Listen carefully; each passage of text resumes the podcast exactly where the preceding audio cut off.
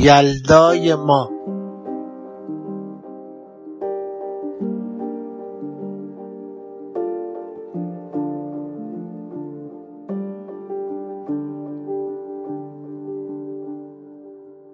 گفتن که فلسفه شب یلدا این است که قدیمی ها عوام و ناس فکر می‌کردن چون بلندترین شبه خورشید فردا طلوع نخواهد کرد.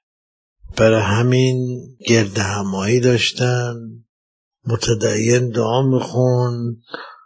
اونی هم که تو مسیر خودش بود با اجتماع کنار هم سر خودشونو گرم می‌کردن که این شب طولانی اونها رو آزار نده.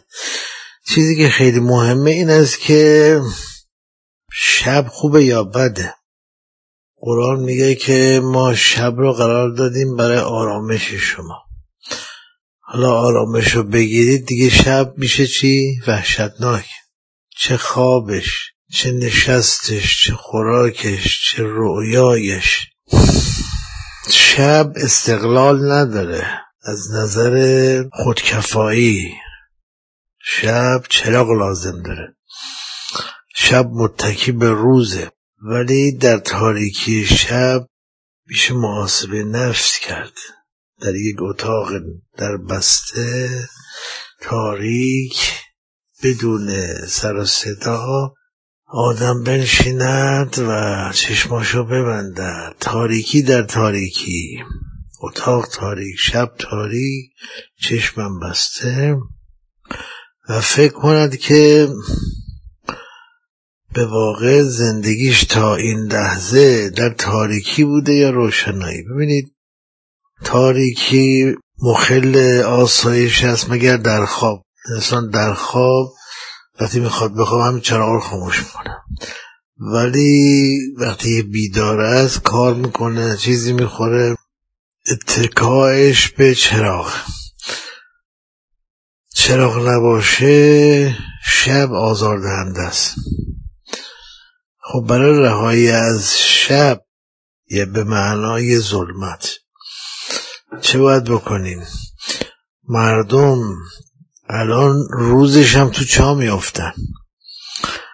سرمایهدار سرمایه گذار ورشکست میشه. اونی که اتکا به سلامتی داره به لحظه ای از دست میده اتکا به جوونی داره به طرفت العینی از دست میده. همه اصر غیبت شب طولانی است. همین شب یلدا که میگی این داستان غمانگیز زندگی بشر است. تمام اونهایی که به بیچارگی میافتن ضرر زیان می‌کنن به خاطر تاریکیه چراغ داشته باشن چراغ به معنای هدایت. هیچ وقت گرفتار نمیشن. از قدرت ها بگیر تا عوام الناس رایای معمولی. آهاد مردم. چراغ چیه؟ علم سیاست دیانت. این مثلث گفتن که ما چراغیم. به مرور زمان در طول تاریخ هزاران سال مسبوطه در تقویم بشر هر سه این مثلث نشان دادن چراغ ندارن یا چراغاشون ضعیفه کم نوره کم فروغه ما ایما این موزل به چی اتکا کنیم؟ امروز علم در برابر گرفتاری هایی که بهش مراجعه میشه به زانو در آمده بیماری های مختلف. یه چیز عینی است. ما از کاری ما صحبت نمی کنیم بگیم که اونجا چه خبره که شما دسترسی نداشته باشه از بهش و جهنم نمیگیم که مال میلیاردها سال بعده از زندگی معمولی خودمون میگیم عرف زندگیمون نشان دهنده این است که ما بیچراغیم. ببینید ازدواج می‌کنیم پشیمون میشیم. بیچراغیم چراغ هدایت ندید جوانی رو آغاز می‌کنیم میبازیم. یهو به خودمون میام می‌بینیم جوانی از دست رفت استفاده نکردیم. بچه میاریم که چراغ راهمون باشه اسای دستمون باشه نور چشممون باشه. بچه رو در روی ما قرار می‌گیره. خلاصه شما در هر چیزی فکر می‌کنید در تاریکی و ظلمت به سر می‌بریم. نمی‌دونیم. الان قدرت ها بر قدرت ها نمی‌دونن. فردا معادله کره زمین در سیاست رو چه محوری میچرخد. نقشه برداری می‌کنن نقشه پردازی می‌کنن برنامه ریزی می‌کنن. میگن از صد سال گذشته برای صد سال آینده قدرت ها و قدرت ها برنامه ریزی می‌کنن اما آیا موفق میشن یا نه؟ این مهمه. توفیق وقتی نیست یعنی چراغ نیست. پس ما از شب یلا عبرت می‌گیریم.